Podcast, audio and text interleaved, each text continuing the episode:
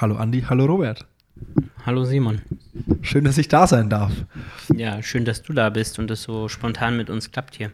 Äh, ich gebe einfach mal das Wort an euch. Äh, wo bin ich hier gerade und äh, wo sitzen wir? Und ähm, ja. ja. wir sitzen hier im Café äh, der Rösterei Gang und Gäbe.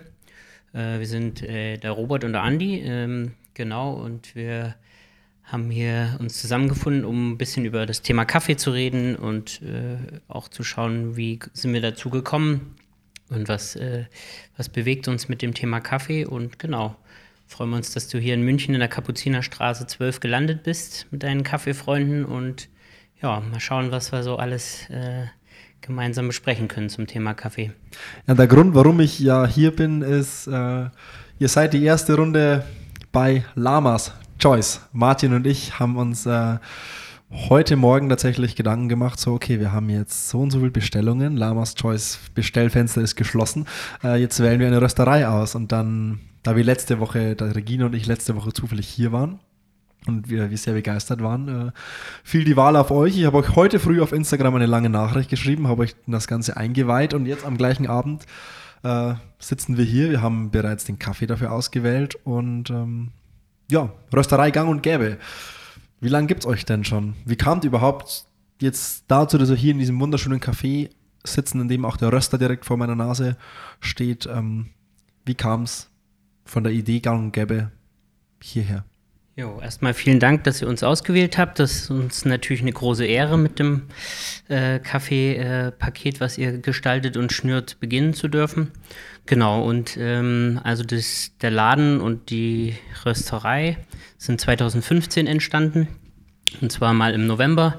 Ich bin äh, vorher, habe lange Zeit vorher in, in Stralsund an der Ostsee gelebt, in Greifswald und Rostock äh, quasi meine Zeit verbracht und ähm, habe dort in einem Café gearbeitet, in der Rösterei, wo ich quasi ein bisschen den, den äh, Einstieg in das Thema so selber rösten, Kaffee machen bekommen habe. Und ja, also der Weg ist äh, recht lang. Äh, ich habe damals meine jetzige Frau kenn wieder kennengelernt. Wir kennen uns schon aus der Schulzeit und zwar haben wir uns unsere alten Heimat kennengelernt in Gera in Thüringen und äh, die Alexandra hat hier schon in München gelebt und äh, dann war die Überlegung, entweder ziehen wir zusammen nach Stralsund oder sie nach Stralsund oder ich eben nach München. Und da das Thema Kaffee schon sehr präsent war über viele Jahre, also seit 2007, 2008 bei mir persönlich, äh, da habe ich nämlich in Ecuador in der Kaffeeanbauregion, in der Nebelwaldregion bei den Kaffeebauern gelebt und bin da auch ähm, erstmalig auf den lieben Kollegen und Freund äh, Pingo von Quixote Café gestoßen, mit dem wir dann zum ersten Mal Kaffee aus der Region importiert haben, in der ich auch gelebt habe. Ja, und dann nahm das Ganze seinen Lauf. Dann habe ich eben in Stralsund gelebt, habe da studiert. Und ja, dann wurde es halt immer intensiver, dass sich das Thema quasi ähm, immer besser anfühlte. Damit auch äh, einen beruflichen Weg zu wählen später. Und genau, dann ging es halt von Stralsund nach München und in München war dann die Überlegung, eine eigene Rösterei oder ein Café zu eröffnen und zu schauen, wie ist das möglich. Und ganz wichtig war dabei eben der Gedanke eines direkten Handels äh, den ich quasi über das Leben in der Kaffeeanbauregion äh, kennenlernen durfte. Und eben der Kollege aus Hamburg von Quixote Café hat das Ganze so ein bisschen auch mit äh, angeregt und gestärkt, die Idee.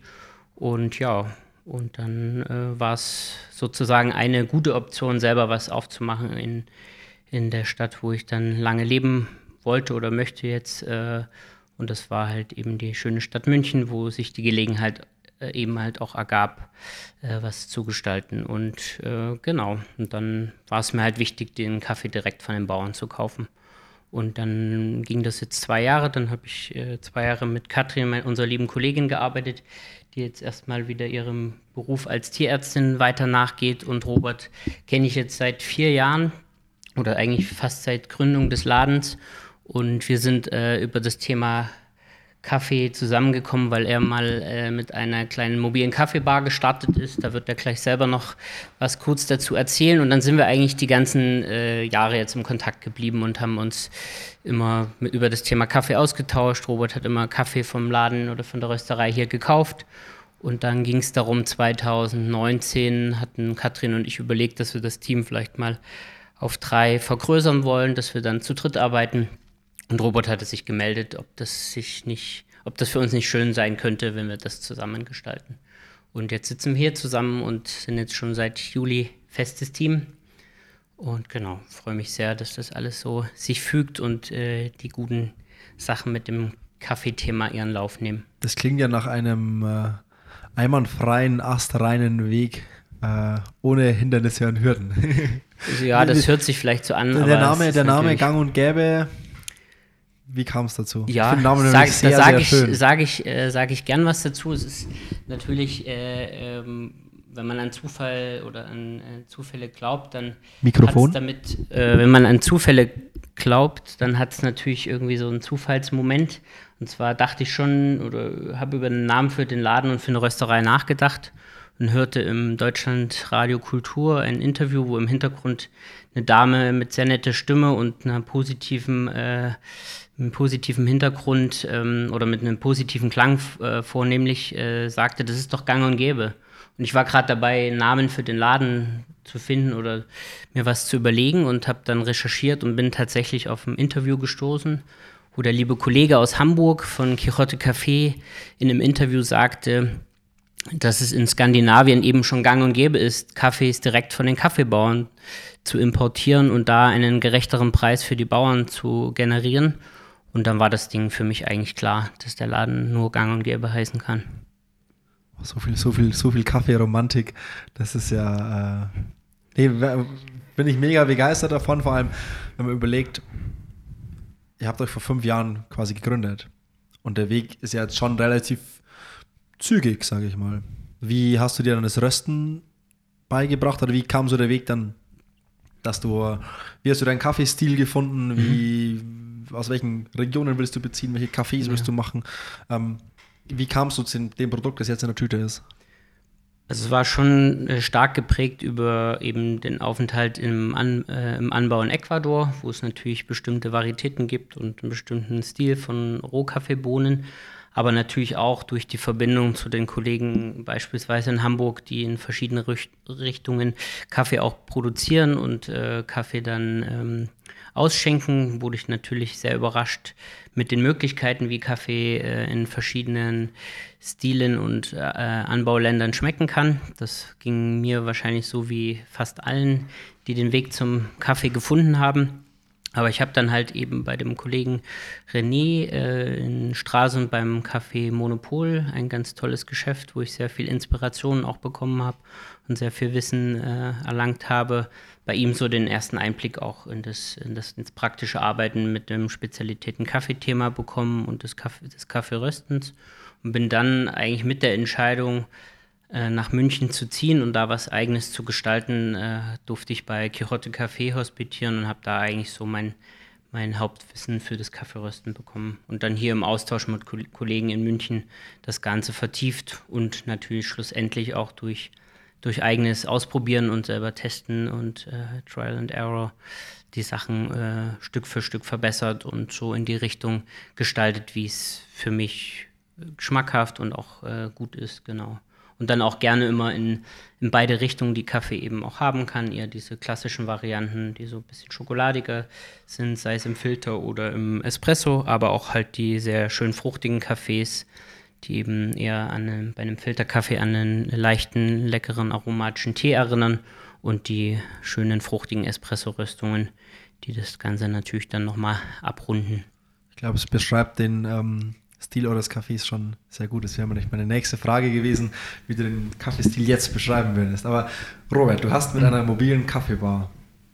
Ja. Hast du so zum Kaffee gefunden oder was war dein Weg zum Kaffee? Zum Kaffee gefunden, äh, ja, könnte man so sagen. Also mein beruflicher Werdegang war ein bisschen äh, anders. Ich komme eigentlich aus der Automobilbranche, habe Kfz-Mechatroniker gelernt damals und bin eigentlich dem Job immer treu geblieben. Macht mir auch immer noch viel Spaß, irgendwie Schrauben und äh, Sachen zu reparieren. Das heißt, wenn der Röster mal zwickt, dann rollst du da unten drunter. Ja, so ein bisschen technisches Verständnis ist, glaube ich, nie schlecht.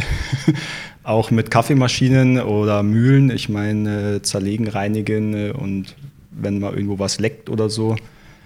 Aber genau diese mobile Kaffeebar, die Kaffeeschwalbe, habe ich mit meiner Freundin nebenbei betrieben und eigentlich aus der Leidenschaft und äh, als Hobby heraus. Einfach, dass man für andere Leute Kaffee machen kann oder denen so ein bisschen die Kaffeekultur näher bringen kann. Aber ist denn, das, das hat mich schon immer interessiert, ist sowas wirtschaftlich rentabel? Das ist jetzt nicht so wirtschaftlich rentabel. Also wir wollten damit nicht den großen Reibach machen oder Millionäre werden. Das war einfach so, dass man sagt, äh, aus der Leidenschaft raus, einfach mal am Wochenende für Gäste Kaffee machen, Gastgeber sein, äh, die Leute glücklich machen und denen ein schönes Produkt äh, geben, was sie genießen können auf einer Hochzeit oder auf einem Geburtstag, einen kleinen. Daher kam das alles genau. Und dann war irgendwann die Zeit mal so, dass ich ins Ausland fahren sollte und da Andi diese Anzeige geschalten hat und ich noch im letzten Moment quasi gesagt habe, hier, äh, bevor ich wiederkomme und der Job ist äh, quasi vergeben, habe ich mich dann abends noch schnell beim Andi gemeldet. Das war Anfang des Jahres. Wir kannten euch schon, ne? Genau. Wir haben mit der Kaffeeschwalbe, stand ich mal beim Andi im Laden, wir hatten ein kleines Projekt in der Maximilianstraße, ein kleines Pop-up, wo die Kaffeeschwalbe Teil der Ausstellung war und haben da quasi angefangen, den Kaffee hier vom Gang und Gebe zu beziehen und sind seitdem eigentlich immer treu geblieben, weil es einfach für uns äh, immer der Beste war und geschmacklich uns immer sehr gut geschmeckt hat. Und so kam das quasi, ja. Seitdem kenne ich einen Andi und sind oft hier gewesen. Und ja, irgendwie kam es dann dazu, dass ich mit gesagt habe, ich will dir auch mitwirken, genau. Und jetzt habe ich im Andi quasi so ein bisschen äh, meinen Mentor gefunden, der mich hier so ein bisschen an die Hand nimmt und mir auch das Rösten beibringt und genau, Kaffee machen, macht sehr Spaß alles, zusammen im Laden hier zu arbeiten und den Gästen was Gutes zu tun und ein guter Gastgeber zu sein und immer ein Lächeln irgendwie über zu haben für die Gäste, das macht schon sehr Freude, ja. Kann ich euch auch nur ein sehr großes Lob aussprechen. Unser äh, Kaffee-Erlebnis letzte Woche, wo wir uns noch nicht kannten, äh, war sehr, sehr gut. Das war sehr, sehr schön und wir haben uns äh, sehr wohl aufgehoben hier gefühlt. Ich finde es immer total schön, wenn man in einen Café reinkommt und, und man versucht, ihn zu verstehen, zu geben. Man weiß ein bisschen was über Kaffee, wenn dann auch ein Austausch irgendwie zustande kommt und, und man nimmt den Gast so ein bisschen tiefer mit in die Materie und so, welche Kaffees man irgendwie hat und nicht einfach nur so, ja, A oder B, B, ja, passt. Lass dir schmecken, so ungefähr finde ich halt schön, wenn einfach ein Austausch stattfindet. Und das fand ich hier sehr, sehr schön. Und ist natürlich auch ein Traum. Man kommt hier für die Tür rein und äh, das Erste, was man sieht, ist euer schöner Röster. Und äh, macht einfach irgendwie was her. Nee, also kann ich auch nur noch mal bestätigen, das, was Robert gesagt Mikrofon, hat. Genau. genau, was Robert gesagt hat. Es ist einfach, ähm, ja, das für mich und für ihn, so wie er es auch äh, spiegelt, das wohl Schönste, was man, was man so arbeiten kann, vielleicht, ne? Mit einem wunderbaren Produkt wie dem, wie dem Kaffee äh, Gastgeber sein und ja, den Gästen eine Freude bereiten. Das ist einfach wunderbar. Macht einfach sehr viel Spaß. Und jetzt sind wir Gastgeber für 25 bis 30 äh, Leute in ganz Deutschland verteilt mit eurem Kaffee sind wir zusammen Gastgeber. Äh, was schicken wir den Leuten denn? Erklär uns mal doch. Nimm uns mal mit in den Kaffee, den wir hier jetzt ausgesucht haben. Pack ja, den mal auf den Tisch hier rüber. Äh, tatsächlich wäre es tatsächlich die ganze ähm, Bandbreite der Möglichkeiten von den Röstungen vom Gang gebe. Jeweils eine klassische und eine modernere äh, Espresso-Röstung, als auch eine klassischere und eine modernere Filterkaffeeröstung. Beim Espresso haben wir einen ecuadorianischen Kaffee, also eigentlich ganz da, wo bei mir das Kaffeethema angefangen hat. Aus dem Süden von Ecuador sind das einmal die Arabica-Bohnen. Ist eine Mischung mit einem äh, Robusta-Anteil aus dem Amazonas von Ecuador. Es gibt dem Kaffee die schöne schokoladige, nussige Note, auch so eine gewisse Würze und ähm, ermöglicht halt einen sehr schönen Espresso als Basis für auch die Milch-Kaffeegetränke äh, wie Cappuccino oder Flat White. Ist einfach ein sehr äh, vollmundiger, schöner, ausbalancierter Espresso. Und als schönes Gegenstück haben wir einen Espresso aus Äthiopien, ist natural, ist ein sehr fruchtiger, erinnert so ein bisschen als Espresso, wenn man ihn so trinkt, äh, hat so äh, schöne fruchtige, brombeerige Noten, also hat was leicht Süßliches, aber auch so eine, so eine sanfte Bitterkeit und ja, bringt auf jeden Fall auch eine sehr, sehr schöne Fruchtnote in die Tasse. Und beim Filterkaffee haben wir einmal einen äthiopischen äh, gewaschenen Kaffee, der eher so an einen teeartigen, äh, an einen Kaffee erinnert, der so ein bisschen teeartig ist, hat so was äh, Schwarzteeartiges, bisschen was Steinfruchtmäßiges, äh, Noten von Pfirsich. Und ja, ist ein ganz, ganz toller, äh, hellerer äh, Filterkaffee. Und genau, und eignet sich wunderbar zum Beispiel auch für einen leicht gebrühten äh, Cold Brew oder Flash Brew. Also wenn man ihn direkt auf Eis aufbrüht, ist eine ganz feine, fruchtige, leichte Angelegenheit äh, im Sommer. Und dann haben wir noch einen äh, Kaffee aus, Guatem aus Guatemala. Und der Kaffee ist schon eher eine klassischere Kaffee-Variante äh, äh und hat halt eben auch schokoladige Noten und so eine leichte fruchtige Note im Hintergrund. Genau, und das ist ein sehr schöner Frühstückskaffee auch äh, der ist einfach sehr schön ausbalanciert, genau. Gibt es besondere Zubereitungsempfehlungen zum Filterkaffee mit welcher Filter? Also wir brühen hier selber vornehmlich mit einem äh, Hario-Filter, dem V60 und äh, so von den Brührezepten in der Regel brühen wir so äh, 20 Gramm auf äh, 360 Milliliter. Das ist so für zwei kleine Frühstückskaffeetassen genau die richtige Menge und äh, ja, quellen lassen nicht vergessen ruhig so 20 bis 30 Sekunden quellen lassen und dann schön gleichmäßig aufbrühen. Mhm. Bei den Temperaturen würde ich unter 95 Grad, äh, Minimum 92 würde ich jetzt vorschlagen für beide Kaffees. Und bei den Espresso-Sorten, äh, den helleren, also den Äthiopier, den Natural, gern ein bisschen äh, höher dosieren, also dass der schön kräftig dann auch. Höher äh, dosieren heißt in ein bisschen mehr Kaffee in den ja, ja, Siebträger. schon und, klar, aber ich meine, äh, ja, wie, also so 20, 20, 20, Gramm, 21 Gramm, 20, 20 Gramm und schön kompakt halten. Mhm. Genau, das wäre wär so die, die Empfehlung und dann aber nicht im, ähm, ja, wenn man jetzt das Brühverhältnis von 1 zu 2 hernehmen würde, ich, ich mag es persönlich immer gerne ein bisschen kompakter, also darf auch gerne unter 1 zu 2 sein, so Ristretto-Style. Aber wie, wie lange, haben. Was für eine Bezugs Brühzeit? Bezugszeit so 30 Sekunden darf er schon haben. Schon lang, okay. Aber wenn er eben nicht sofort rauskommt, er darf ruhig nach 5 bis 10 Sekunden auch erst rauskommen. Ja. Und der klassischere? Der gerne ein bisschen niedriger dosieren, so 18 Gramm auf 36 Milliliter. Ich, ich äh, tendenziell mag den auch gerne ein bisschen kompakter. Also schön ruhig so auf, äh, ja, wenn man so auf 32, 30 Milliliter kommt. Schmeckt auch sehr gut. Gibt es was, was ihr den Leuten noch mit auf den Weg geben wollt zu eurem Kaffee oder eine, eine Anekdote, eine Geschichte oder was wollt ihr loswerden? Ihr dürft loswerden, was ihr wollt.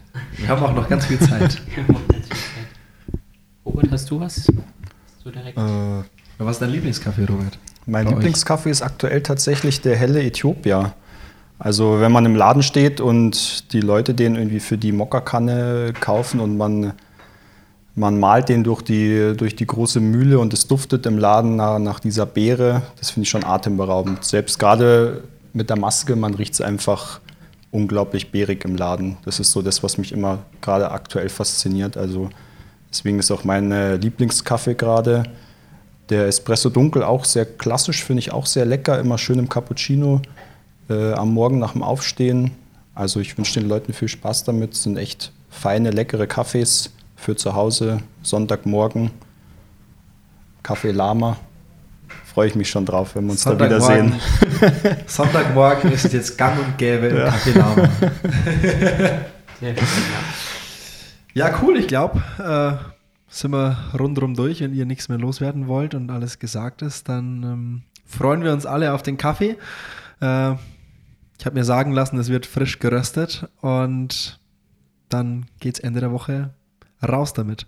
Also Ende der Woche. Die Folge kommt ja erst, wenn äh, der Kaffee schon verschickt ist. Also wir verraten ja nichts im Vorfeld. Aber ähm, wenn ihr die Folge jetzt hört, habt ihr den Kaffee wahrscheinlich schon zu Hause.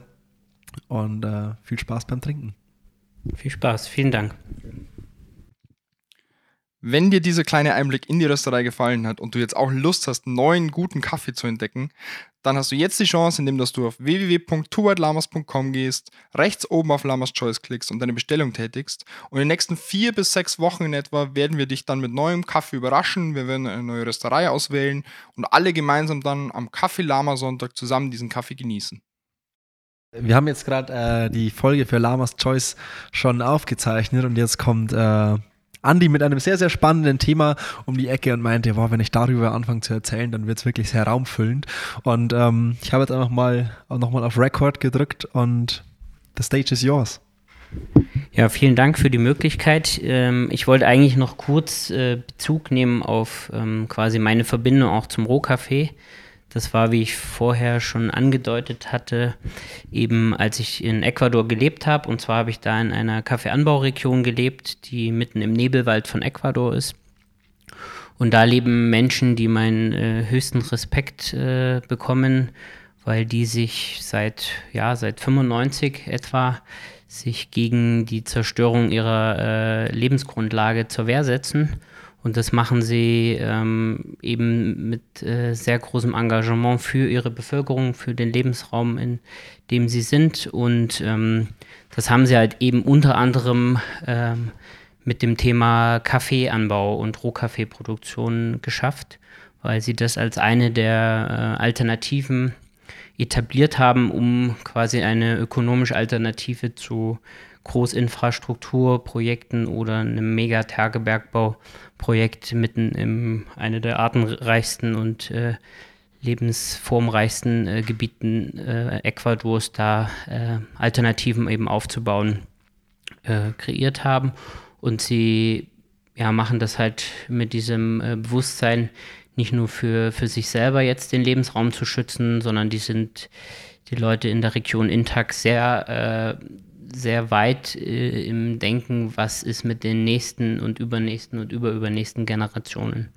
Und da sind sie sehr große Vorbilder und äh, ich kenn, kann mir äh, nicht vorstellen, dass es so viele Positivbeispiele gibt, wie es äh, die Region Intac in Ecuador, ähm, äh, wie die Region das eben ist mit den Menschen, die dort leben, weil die es eben geschafft haben, mit den Alternativen, die sie aufgebaut haben, sich da ähm, ein, ja, ein, eine Sache aufzubauen, die ihnen langfristig, äh, langfristig die Möglichkeit gibt, da vielleicht auch wirklich den nächsten Generationen diese Basis zu bieten mit dem äh, Lebensraum.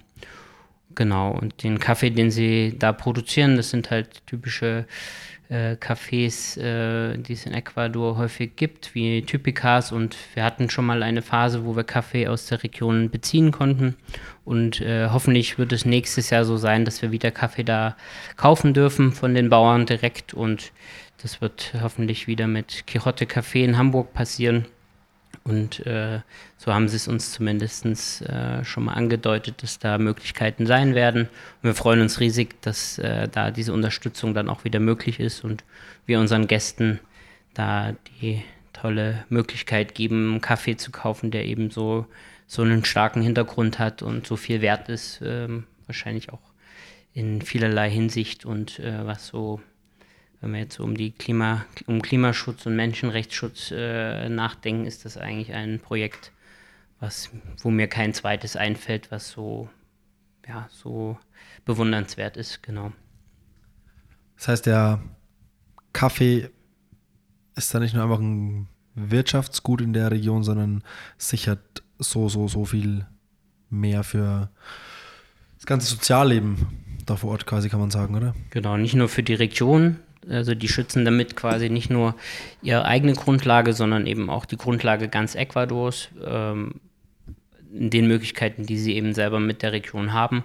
Aber sie sind auch Vorbild für die Weltbevölkerung, weil Menschen und Regionen, die sich so intensiv äh, für ihre, äh, ihre Lebensgrundlage einsetzen und für die Menschen vor Ort, in der ähm, mit den positiven äh, Effekten, die sie schon erreicht haben, gibt es halt nicht häufig. Es ist eher so bei so Großinfrastrukturprojekten weltweit, dass ähm, die Bevölkerung weichen muss, die Natur zerstört wird und das Resultat langfristig einfach ähm, ein sehr trauriges und erschreckendes Bild für die Zukunft ist. Und deswegen ist es äh, mir jetzt nochmal wichtig gewesen, auf so ein tolles Projekt hinzuweisen, wo oder eine so gute Region, wo Menschen einfach in, mit ein, in einfacher, äh, einfachen Leben, äh, ihr einfaches Leben da leben mit äh, wenig, sage ich mal, äh, Lebensstandard, den wir kennen und trotzdem so ein nachhaltiges Leben führen und dieses Bewusstsein haben, was, wo wir uns wirklich noch viel abgucken können.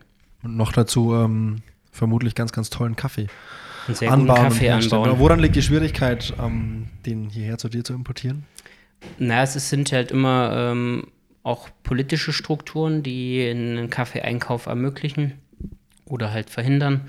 Und äh, wie man sich vorstellen kann, wenn viel Geld mit im Spiel ist und eine Region quasi so gekauft werden soll, im Sinne von, dass die Bevölkerung gekauft werden soll, also äh, im Sinne von Bestechung und so weiter, dass es natürlich auch viele soziale Spannungen gibt, allein wegen, dem, wegen den Geldströmen aufgrund des geplanten Tagebergbaus. Und es gibt halt immer äh, Spannung, die die Leute vor Ort aushalten müssen. Und das führt auch dazu, dass es mit dem Kaffeeanbau und dem Export und den Einkaufsmöglichkeiten nicht immer so reibungslos funktioniert, sondern dass sie da sehr stark auch mit Themen beschäftigt sind, die unser einer hier vor, vor Ort nicht vor Augen hat und ja, die, die man sich zum Teil nicht vorstellen kann.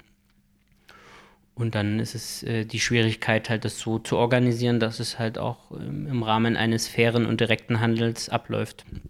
Also, dass die guten Kaffeepreise bezahlt werden können und dass eben auch über eine Kaffeekooperative, äh, sage ich mal, die Einnahmen so verteilt werden an die Produzenten, dass man das auch als fairen Handel oder faireren Handel so versteht, ja. Und dass eben die Unterstützung auch äh, angenommen wird und entsprechend gerecht auf die Produzenten verteilt werden kann.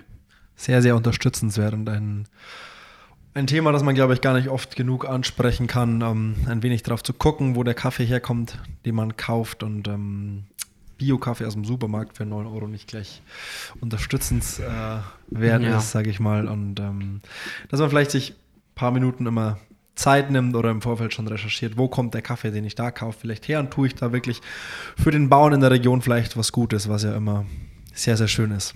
Genau, das sind auch die Aspekte oder diese ökologische Anbau direkt gehandelt mit Verhandelspreisen, mit Vorfinanzierung, das sind halt die wichtigen Aspekte, die auch gegeben sein müssen. Also wenn jetzt ein Siegel drauf ist, ist das zwar gut für das Bewusstsein der Bevölkerung, aber was dann wirklich äh, dahinter steht und wie ernst dann die Einkäufer und die Produzenten das meinen, das ist halt wirklich sehr unterschiedlich und deswegen finde ich es gut, dass, dass man da genau hinguckt, wie du es schon beschreibst. Ne? Um, umso direkter der Produzent äh, nachvollziehbar ist ähm, über den Importeur oder Röster, desto besser.